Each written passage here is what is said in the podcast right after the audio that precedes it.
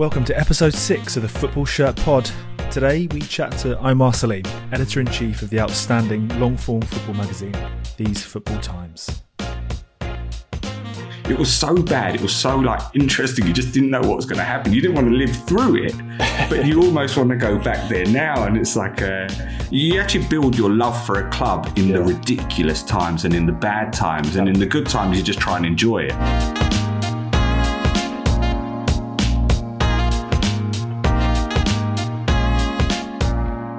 Tell me about the history of, of these football times.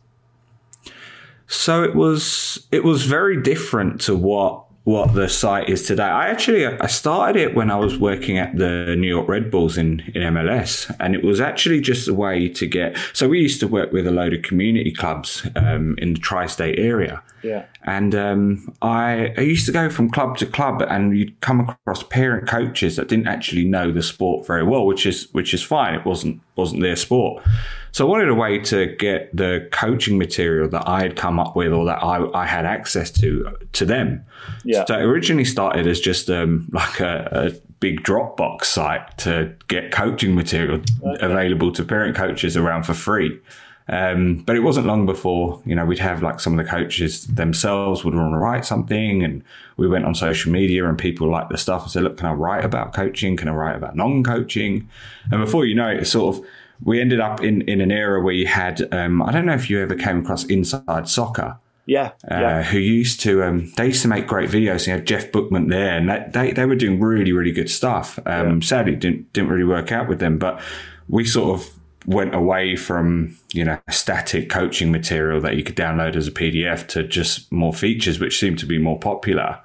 Um, and and that was it. And it was just it was just features for the first few years. But yeah, it was it was actually a coaching site initially, which is sort of we tried to keep a little bit of that ethos in the site still that keep that that part of it going with the coaches forum podcast and yeah. um, you know writing about the, some some analysis parts of the game and focusing on that as much as we can. But you know, it's yeah, changed massively since then. Yeah. So when did it when did it sort of move more to its current format and, and the print edition as it is now? When when when did that happen? And what was the sort of process that, that took you to that point? I think we didn't even know that we were putting out anything that was any good until uh, the Guardian got in touch and said, "Look, do you want to be a part of the Sport Network?"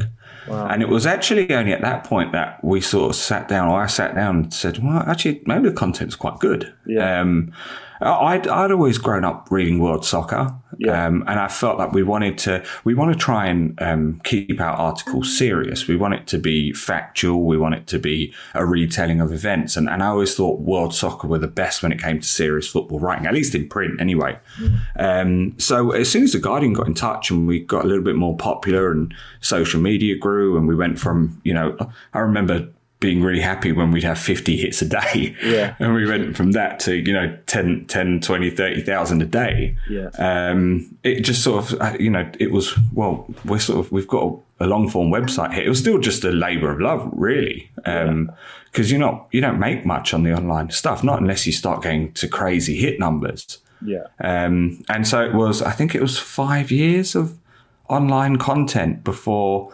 um, Jim, who came into to things sort of in 2013. Yeah. Uh, Jim Hart in the US sadly passed away since. Um, he came in in 2013 and, and he was like, you know, he'd been very successful outside of, outside of sport in his, in his own right. He's involved in tech and had sold companies that had done incredibly well. And, um, and he just said, look, you need to, you need to be more ambitious. You've got something really good here. Why don't we try and try and make a magazine? And I, you know, a magazine. No one's going to buy a magazine. But he said, no, we're going to, we're going to do something a little bit different. So it was actually his, um, his idea to do the magazine initially. I see. Um, and it was, I think it's just a natural progression, right? You get to a point where you start saying, well, what are we going to do next? Like we've done articles for five years. Great. People like it. People are coming and reading, but do we want to do anything more? Yeah. Um, and so, yeah, so that was, yeah, that was the birth of the magazine. Yeah. That's quite, it's a big step, isn't it? In the, I mean, in, in these, uh, t- digital times and, um, you know, the, the, kind of print media struggled really, what been a pretty, pretty much downward trajectory for about 20 odd years now. So it's, it's still quite a bold step to, to go down that route. How, what was the kind of way you tackled it? Because obviously you've, you, you've the magazine is gorgeous and it's um, incredible quality, both in terms of the, the quality of the writing and also the actual product itself. Was that was that really the key thing for you from the start to make something that was very very special? Yeah, yeah, definitely. I think on on on face value, unless you know otherwise, you would assume that print is dead because um, you've you know we've seen it around. We've seen new, newspapers fold. We've seen um, you know newspapers struggle. We've seen you know we all used to go to WH Smith and get a magazine and we'd look forward to it and we sort of don't really do that as much anymore. So the, the assumption is that print has has died but it actually hasn't. I think good quality print is still thriving and will always thrive. So it was just about making sure that whatever we we produce is both re- it gives like the the reader an experience in terms of touch, which is you know holding the the physical act of holding the magazine and opening the pages and sort of getting that weird smell that comes through from each issue, yeah. but also like the visually to, to go through it and say, "I oh, like this. That's an incredible photo. I've never seen that photo of of this player when you know when they were younger or." And then of, of course the the written content. But actually, the the written content is almost the the last part of the jigsaw in the sense that you you probably can't sit down with the magazine and read it from front to back. Uh, it's very very unlikely. There's you know there's eighty thousand words in there. Yeah. Um, but you can flick through it and really enjoy the photos and the art and you can sort of stare at it for a long time way before you might read the the feature. Yeah. And i think that the act of that if you've got really nice thick pages and like the ink is bright and the, it just feels really like heavy and feels pretty good in your hand that's something that people will pay for. People will enjoy it um, and then you supplement it with the things around. So you get, you know, good editorial in there. You get, you know, you get some interesting topics. And I think that, that was pretty much the, the hope that if you bring enough of that together, people will buy it. Yeah. Um, but it wasn't easy. Like it was, it was really, really tough initially. Um, yeah. How brave did you have to be for that first issue? Because I guess it must be quite a significant outlay in the first instance, and you don't know. It's a step into the unknown, isn't it? It was like a significant outlay for about five issues because yeah. we we were we were making like the Argentina one that we did the first one, which actually sold. I can't I can't believe this, but it sold on eBay a few weeks ago for two hundred and fifty quid. Oh wow! Um, and I look back now and think, do you know what? It was a good issue, but it wasn't like um, so, it, but it was you know it was it was trial and error. I, I can't can't you how many times I sort of just scratched it all off and started again because I was like, nah, that's ugly. I don't like that. I don't like this. Yeah. And because you don't have a style, right? You're starting from day one. Yeah. Um, so not only are you putting in a lot of your own money to, to get this going, but you're you sort of you're thinking, well, if it doesn't work out here, then how many times am I going to keep putting in putting in the money? Because we didn't because we didn't make anything off it, yeah. and that was actually right up. So that was Argentina, the first Calcio edition, Germany, Netherlands, Mexico, and then it was when we got to Brazil, so six issues in, that I, I wasn't forking out from my own pocket to actually get it printed and to get it mailed, and yeah, it is it is mass. It is because it's it's fulfillment as well. It's not just like the printing of the magazine. Printing of the magazine is one thing, which is which is cool. Um, and if you find a good printer, that's great. Yeah. It was. It's the fulfillment. It's the mailing of it. When when when that goes wrong, then you know what how, are we going to cover each magazine that goes missing? Are we going to what are we going to do? Yeah. Um, what sort of envelopes are we going to use? What sort of mailing service are we going to use? How are we going to get tracking links across? And all these sorts of things. There's so much to it. So much more to it than you realize. Um, and we we just made mistake after mistake for quite a few issues before yeah. we started to actually figure out, okay, this is how you run a magazine. Yeah. What's the, the, the ethos of the magazine? How would you define it? Because it's it's obviously kind of retrospective, but it's also very very positive about football. It isn't, um, you know, it doesn't take a, a kind of negative. Uh, sort of modern football is rubbish approach. It's it's very upbeat and a celebration.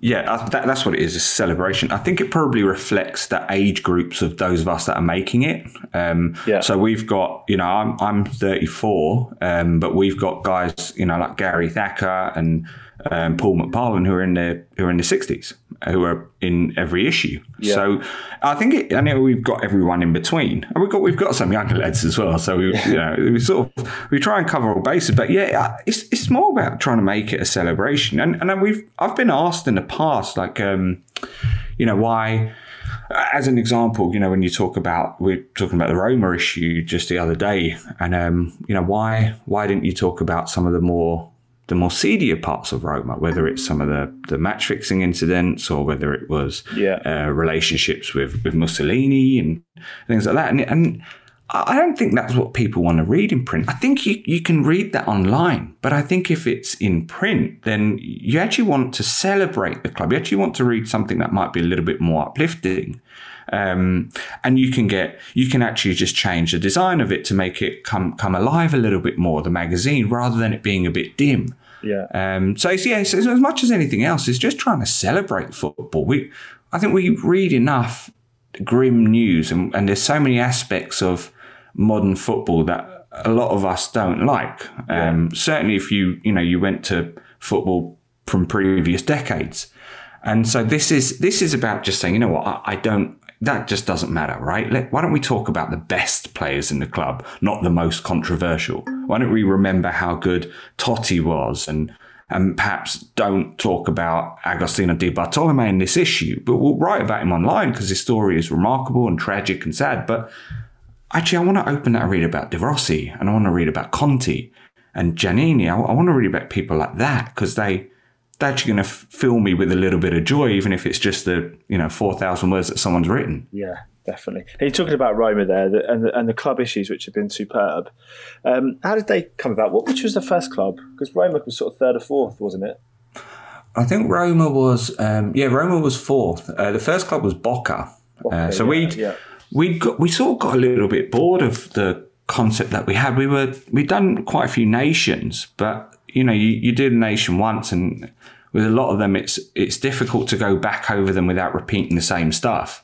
Um, and it was just we we sort of we, so we have a senior senior leadership team within these football times. Um, at the moment, there's seven of us, and we've most of us have been with the site either in my case obviously from the start but you know maybe just a year or two into it it beginning so i've been with these football times for a really long time um, we just said look what, what should we do next like what, what are we gonna what are we gonna do we need to do something a little bit different because the sales were were okay we, but we'd only ever sold out of like, in, like immediately the philosophies issue and uh, Calcio 2 and so it was like, how can we take the magazine to the next level? What can we do that will interest people? And so it was, well, if we make club issues, we know the fans will be interested in it. But I think if we can find enough clubs that have got the stories behind them to write about, that you actually you you'll still buy it. Yeah, okay, River Plate fans aren't going to buy the Boca issue, but Liverpool fans might. Yeah, And yeah. Man City fans might, right? And so it was it was actually we were pretty confident with all of them until we got to Liverpool. Liverpool was the one that we weren't sure about, and that's been our best selling magazine. Oh, really? Um, what, what, was, and, uh, what were your reservations about it? it, it was it was actually my reservation. It was Steven Scragg who ended up convincing me and probably some of the other guys. It was um I felt that with like when you go to when you start getting to a club as big as Liverpool, you have as many people that hate the club as they do love the club. Yeah. So it's with the Boca, for example, you can sit in Europe and yeah, you may not support the club, but you can really appreciate the history and the players who've been there. You know, even when you go to like a Borussia Dortmund, you know, unless you're a Schalke fan or maybe a Bayern fan, you, you may not love the club, but you can still sit in other parts of Europe and like it. But I think that I think that with with a club, when you get to something like a Liverpool, they may have you know 500 million fans around the world, but every other football fan probably doesn't like them, and so it's it's difficult to be like, okay, can we just sell this to Liverpool fans, and how many neutrals are actually going to come out and buy it? So it was. Yeah, it was a little, a little bit of a strange one when we got to that point, but that's been, um, yeah, that's been basically the, the whole concept of the, of the club series is what what can we make that will appeal to the broader spectrum of fans, um, and yeah, hopefully uh, it's done, look, it's done really well so far. The series is going great. We've got um, our next release coming on the seventeenth, which is uh, a club that we've worked very closely with on it, and yeah, so we- we're now getting approached by clubs to make magazines on them. so I think that's that's, amazing. pretty cool. was, testament. was Roma the sort of breakthrough in terms of um, a kind of club that obviously is very uh, kind of media savvy, but social media savvy as well? Um, and I read I read about how that kind of relationship worked in terms of the production of the magazine um, and how uh, keen Roma were to work with you. Has that sort of provided a bit of a blueprint and, and has shown to perhaps other clubs what can be achieved? Yeah, yeah, massively. Yeah, Roma are, I think, because like like you say, they're quite media savvy and they they they're interested in trying new things. I think the whole way that they go about their social media is is the ultimate testament of that. Um, but they yeah they wanted to say, look, well, why don't we make something print on Roma that we can have around the club, uh, and we'll give you some access to We'll give you pitch side access to De Rossi's farewell. We'll, you know, you can interview, you know, the best young player in Italian football. Yeah. Um, and let's see what turns out. And they, but they, they were quite stringent in how they wanted their, their editorial to be. So they were, they, they obviously brought into the fact that we want to make it a celebration of the club. Um, but were like really, you know, not I wouldn't say they weren't on top of us, but they were they were definitely wanted it a certain way, and yeah. that's fine. That's great because if it's going to be something that um, you know is going to be around the club and maybe some some legends are going to read it, then I want it to be absolutely spot on. And I think other clubs looked at that and said, yeah, you know what, that's we, we don't know, we're not going to produce that in house, but why don't we get them to do it? And you know, they know what they're doing. They know how to make a magazine. We'll give them the access. Um, and so the club that we've got coming up uh, for release on the 17th was was the same. It's, it's a shame we can't travel to, to clubs at the moment because we yeah yeah we would have um, we would have had a lot of fun out there. But yeah, that's going to be a, a, great issue. Can you uh, can you reveal what country the club's from? Uh, uh, you know what? Everyone's going to get it now. So basically, all over social media, they, people have thought it's, it's, either Napoli or Marseille. Okay. Um, okay. And, and, I can okay. confirm it's either Napoli or Marseille. Okay, fair enough, fair enough. You, you, those those initial clubs, obviously, I think Dortmund as well, and and Boca and Roma. There was they're, they're kind of clubs that I, well, I, get exactly what you mean about them being appealing to fans that are not, uh, you know, just fans of the, of those clubs. But obviously, you've moved now towards some of the bigger clubs as well. Has that been? I'm thinking Real Madrid particularly, but has that been a bit more of a challenge? Because I guess it's sort of taking the magazine and perhaps the ethos slightly further away from what it's known for, which is that kind of almost the kind of cult uh, clubs and, and players into into a slightly more mainstream area. I, I, had massive sleepless nights over Real Madrid. Right. I was actually, if, if I wish I could share our um, Slack messages about it because actually all of us down to down to a man was like, yeah, I don't know about making a Real Madrid issue, and we we just weren't sure because after Real Madrid, we knew we wanted to do the language of football, um, just as a one-off and just do something else, and we. Mm we said, all right, you know what, Let, us just do it. The magazine's done well. We can have, we can probably afford an issue that, that maybe doesn't do as well. So we just went about Real Madrid in a way that we really celebrate the best, the, the best stories, the most uplifting stories. Let's get, you know, four and a half thousand words of, on Redondo in there. Let's make sure that we really celebrate the best players that there are and try and, try and actually gear it to all different generations. So we've obviously got stuff on Alfredo Di Stefano but we're, we're going all the way up to Sergio Ramos today. Um, yeah. So try and get it appealing across all spectrums. But surprisingly, people when we released it, people saw the cover, and I don't know if you the, the cover was just insane. yeah, um, it was an incredible bit of work by Javier Ares, um, and it was and and that was it. People looked at the cover and said, "Yeah, I, I, just want that magazine," and that was actually like targeted. We I'd wanted to get Javier involved in a while. He's he's not cheap, but he's he's incredibly talented. Yeah. Um, and it was like, can we offset the controversy of, or I don't know, maybe not controversy, but the, I don't know, the, the dislike of Real Madrid amongst neutral fans yeah. uh, in, and produce something that people will say is so visually interesting that will will go and buy it. Um, but it, but like, yeah, like you say, it's definitely a departure from, from doing the sort of cooler clubs like like Roma and Dortmund and Ajax and riding the waves of successful clubs at the moment like Liverpool and and yeah. Yeah. But yeah no it was um it, it, it, it was a cool issue to make. We actually looked at it at the end. Once it was all done we had the PDF the digital PDF looked at it and said do you know what? Actually, that's such a cool club to write about. There's actually so much more to write about when it comes to Real Madrid than just the obvious stories. There's there's yeah. so many intricate things that we came up in in the research that we did that was like, wow, they, like it, their journey is just as as difficult as ours. Their journey is as as the club like you know I might support or you might support. It's it's just as difficult. It's just as tricky. It's just as interesting. And to so many people around the world, and, it, and it's easy to forget this, but to so many people around the world, it means everything. It means everything to them. Yeah. So um, yeah, fortunately we we started out of that as well. Oh, great. Well, it's interesting because um, when I I wrote the piece about the shirts, uh, the kind of history of some of the, the famous shirts, and when you start to dig into the the, the, the story of that particular season, you realise how long, for example, they went without winning the European Cup, um, and and the years where they, they were unsuccessful domestically as well. Um, and you and you're right, you, you completely forget about that because of the last you know 15, 20 years and the, the, the trophies yeah. and the big signings and the you know Galactico projects and all of that, and you forget that they actually were like any other club, however long ago, and they had all the, the trials and tribulations that any other the team face in, uh, as, yeah. they go, as, they go, about. Yeah, oh, ma- massively, and and that's yeah, it's definitely easy to forget that, and I think we Liverpool's a good example, obviously, of that today. Um, I, I, remember when Liverpool won the title in in in ninety, and yeah, that's you know that was great, but.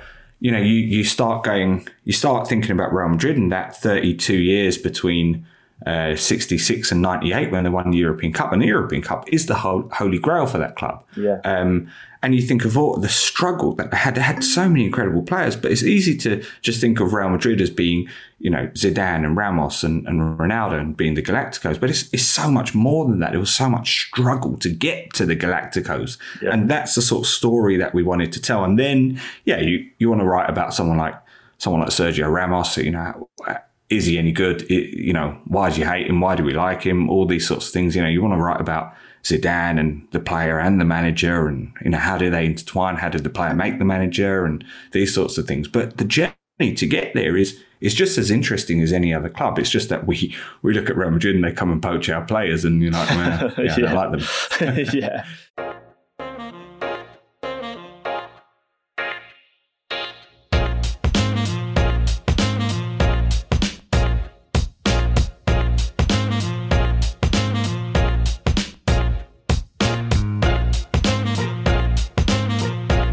Talking earlier about um, print not being dead, very much alive, um, good quality print. And we were talking to um, Dan at Mundial magazine, um, which is has now stopped its print issue, but you know produced some equally lovely print magazines as well.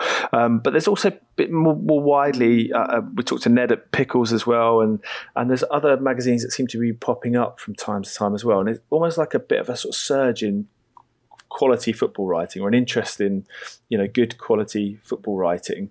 Um, and I wondered if you'd sort of, I mean, obviously you, are kind of a big, big part of that, but I wonder if you if you sort of become aware of that kind of, um, you know, sort of demand really, and, perhaps fans being more interested now to learn a bit more about clubs and the game, um, uh, you know, and perhaps rejecting some of the the more kind of glossy elements of modern football.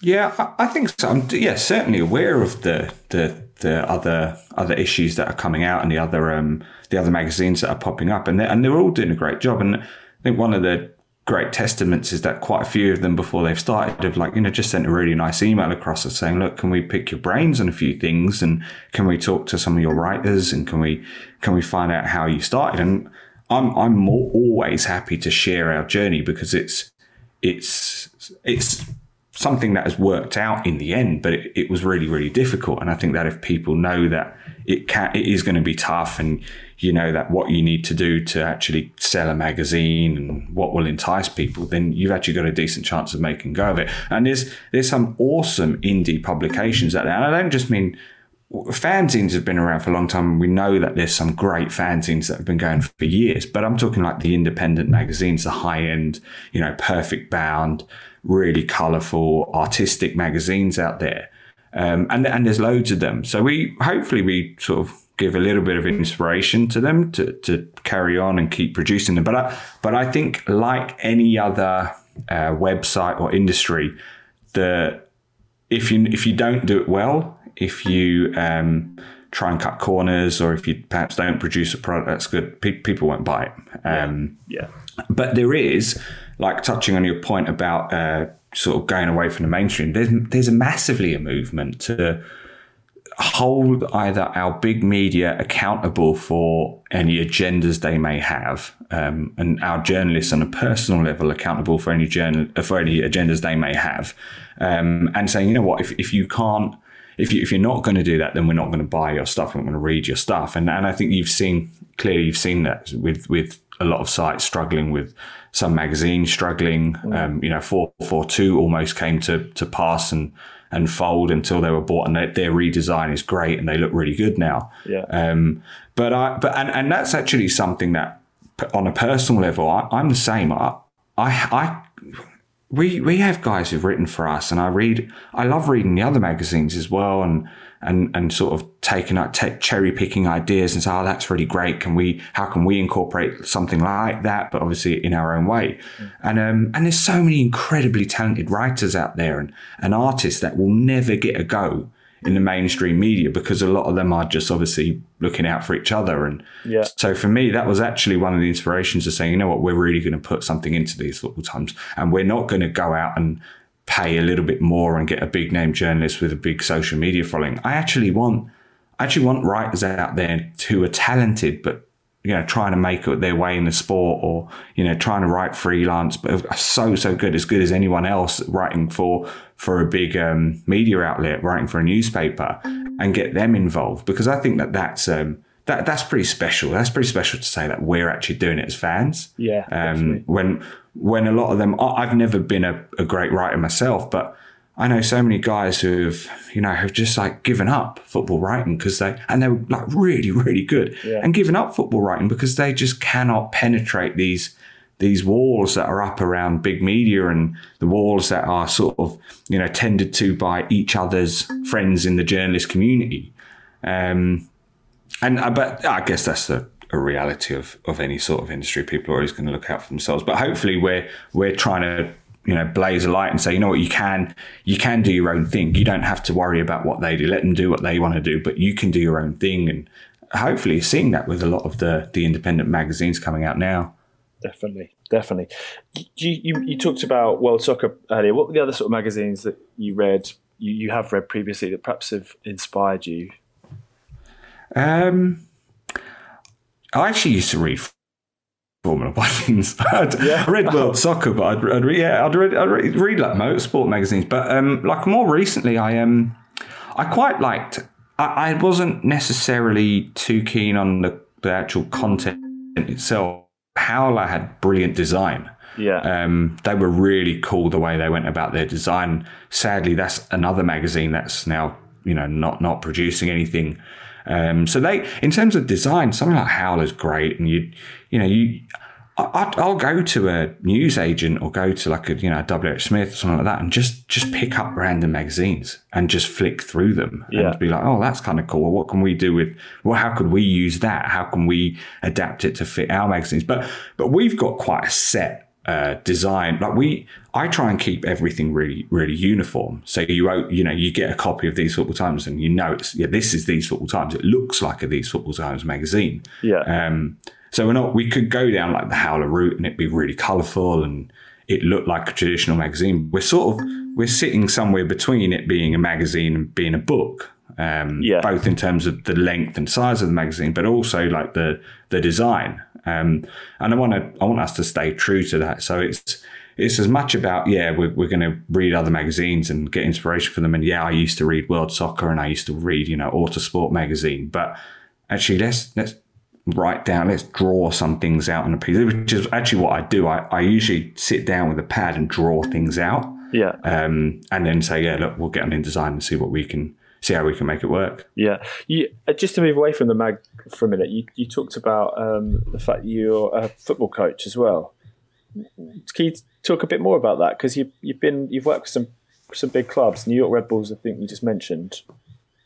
Yeah, yeah. So I've worked at Fulham, I've worked at QPR, I've worked at New York uh, at New York Red Bulls and um, Melbourne City over here in in Australia. Yeah, um, it's something that I started. Actually, I was at university. I, was, I, studied history and politics at university. I played at Fulham as a kid, and I was there until seventeen. And I um, admittedly had pretty bad attitude as a kid, and, and uh, look, looking back now, I wish I'd, I'd not been like that. But um, but I wasn't wasn't wasn't a bad young player. But probably I was never going to be a Premier League footballer for sure. But um, yeah, and then when I went to university, uh, studied something completely different, and uh, was offered the chance to do a level one coaching course, and then uh, work with Fulham in the community, just like you know going to schools and stuff and doing after school stuff, and uh, and that was great. Really enjoyed it, and took some more coaching badges and got all the way up to my UEFA A, which is great. Um, and yeah, and and just sort of and just carried on coaching to, you- to, to challenge on To get to your to get to your UEFA A, that's that's a lot of effort and work and hours, isn't it?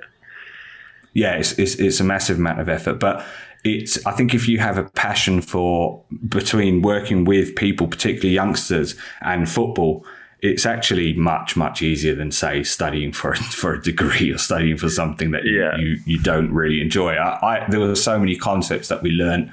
Um, along the way, and I did it with the Irish FA. Um, so many things that we learned along the way that it's just like open your eyes out, open your eyes up, and you just see football in in a completely different light. Um, so yeah, it, it is difficult. You, you sort of like with anything, you you worry: are you are you good enough? Is are your ideas good enough? Can you get it down? Can you actually what you've jotted down and what is in your head? Can you then you know get that across on a coaching pitch and can you get people to understand it? Um, Yeah. So yeah, it, it can be difficult, but no, it's um, I, I, football's the best thing in the world. So if you get to work in it, it's yeah, it's, it's, it's not a job. Yeah, I was going to say you've probably, you know, if, if you're not going to be a professional footballer, you've probably got, uh, you know, you've probably had, you've been involved in two things that most football fans would love to be involved in: producing your own magazine and coaching. I suppose the, the third one would probably be designing football shirts from our point of view.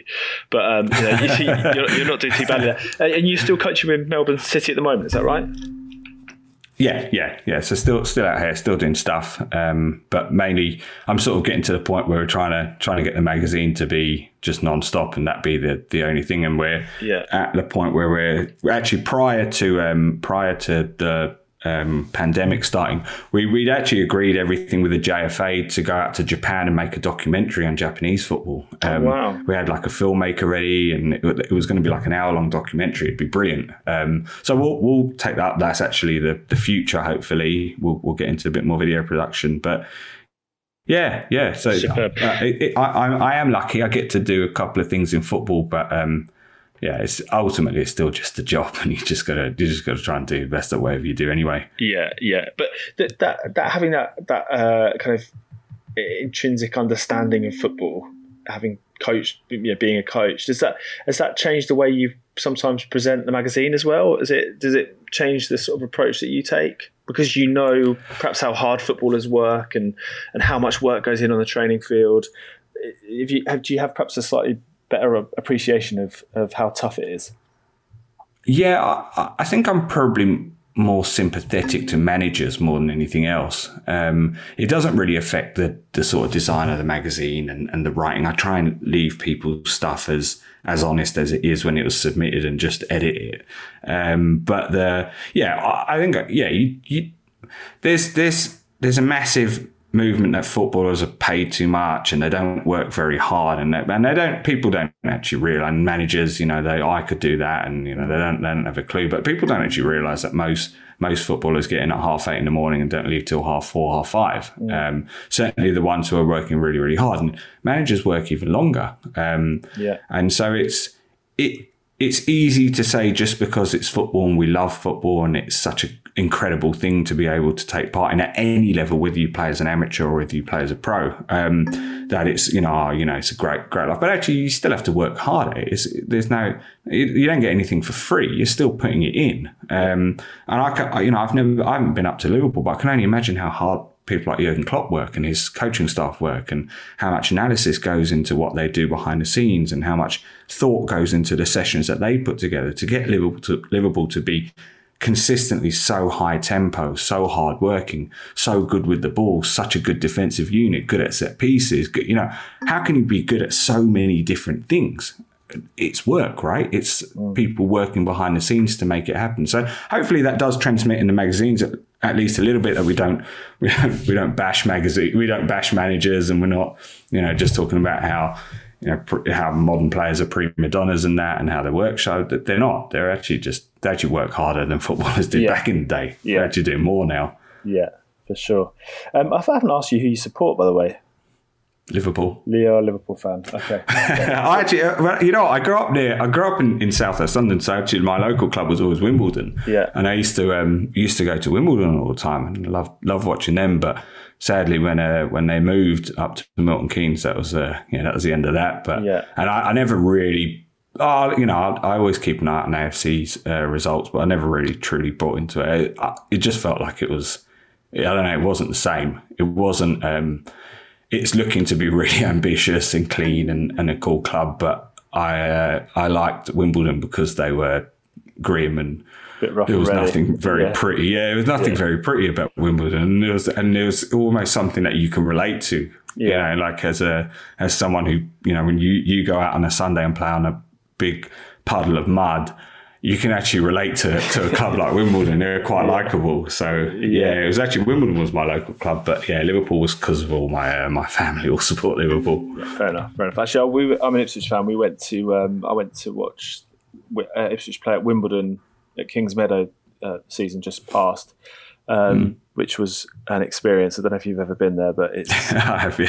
it's, yeah, yeah, it's not uh, different. It's a, a, a bit of an abrupt reminder that we were in League One. But um, anyway, You should you should have gone to Plough Lane back in the day. Oh my god, you should Plough Lane was unbelievable. Like Really? it was like it's I don't I- it's now I don't know. I think there's still a Greyhound track just next door. I don't know if they knocked it down, but Plough Lane was Plough Lane was insane. I mean, it was like it was just always a mud bath. Yeah. And the fans were always just angry and the football was always just so ugly and you know, Yeah. like look, at the time it, it didn't feel that ugly, it didn't feel that bad. Yeah. But yeah, retrospectively it was uh, it was horrific. But but you know what? That's actually one of the things that you, you actually cling to as a fan, I reckon. You sort of say, you know what, it is ugly football, but it's our ugly football. yeah, Um, and you, and you you almost buy into it rather than it being like you know you could have a really sterile club right it could be quite tepid and you're always just sort of watching them and they kind of play all right sometimes and don't play all right sometimes but with someone like Wimbledon growing up watching them all the time it was like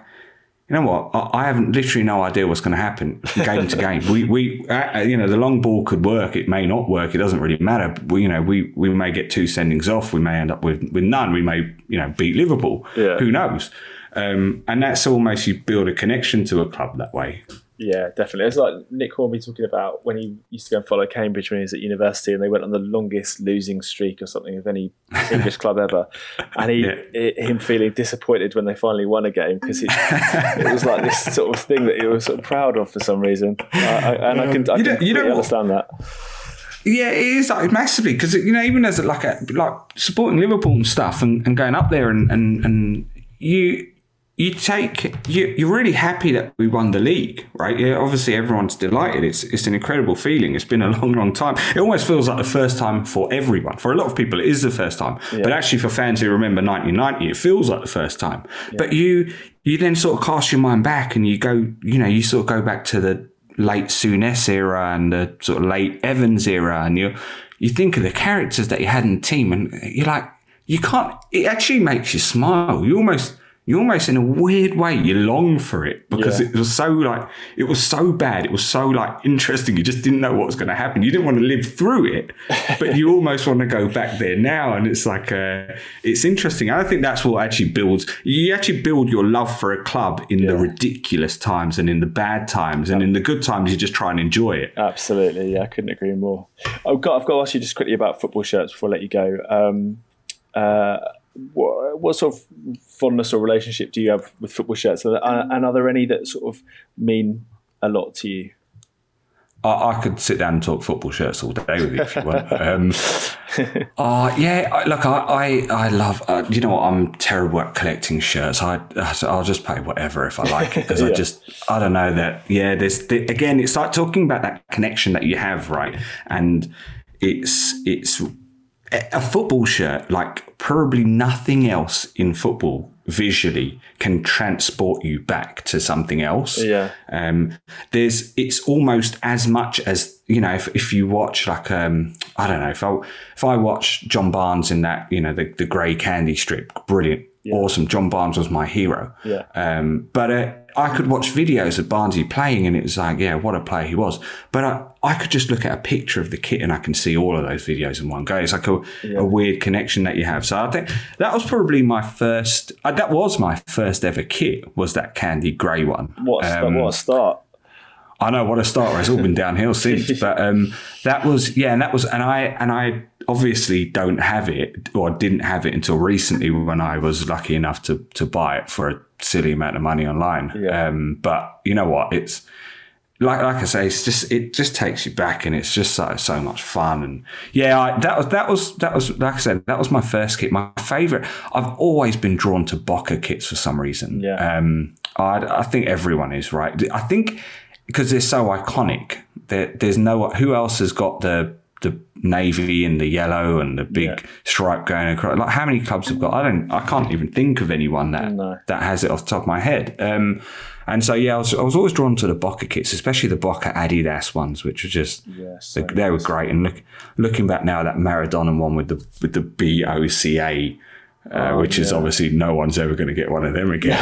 um, So yeah, so the Boca kits, um, like sort of a little bit more closer to home. I, do you know what? I've I've always liked Celtic kits for some reason. I'm not quite sure why. I've always liked Celtic, but yeah, I, I- don't. I always quite like Celtic as well. I, I think it was the, when they had the big Umbro um, on the front, which was that was awesome. Yeah. Um, and I, I think that was Van Hooydonk's era. Van Hooydonk Yeah, and was, Jorge right. Cadete and Di Canio, and they, yeah, that was awesome as well. So yeah, they're probably the, the kits that I like most. But there's there's so many cool clubs that are coming out, and even like um, sort of independent manufacturers that are coming up now and, and making some really interesting kits, like the AIK kits these years are like, they- they've been awesome. They're they're so clean and different.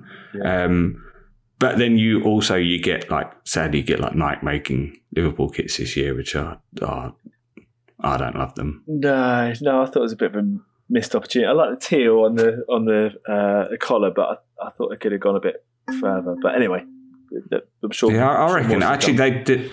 They released an awesome. There's a the training shirt with the detailing of the um, Liver bird, which is really cool. Yeah. um, that's nice, and they should actually just make that the away kit. yeah, but- it's often the way. yeah, isn't I it? see. Yeah, exactly. And it's such a shame because they've actually like I, I quite like the Chelsea kit, for example. I think that's Yeah. that there's something about it. it's quite kind of clean, and they've released some really like the PSG kit's really interesting. The Atletico Madrid kit's really interesting, but they Mm. Yeah.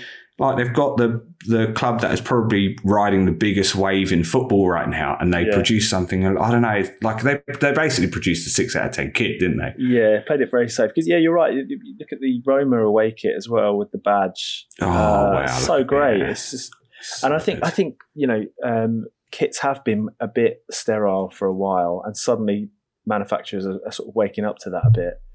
Um, you Yeah. know, with some of the designs Yeah. that you're seeing at the moment, which is great. But yeah, Liverpool, I was, I was, it was much anticipated, wasn't it? Because it'd been trailed for so long. yeah. Um, but anyway, we'll see. I'm sure they'll come up with something a bit nicer in the future. Well, and, and either way, in, in, in 30 years, I'll probably buy it for uh, for 500 quid exactly, or something. exactly. but you're right. And I, I- I'm, I'm, hor- I'm, on, I'm on cult kits every day. Oh, like good. I, I, so my first thing is the recently added section Yeah, yeah, and yeah. see what, what's new and stuff. And uh, Yeah. yeah. I love uh, love going on site. Oh, that's good. That's good. Well, listen, if you ever want anything, just give me a shout and I'll, I'll send you a uh, discount code.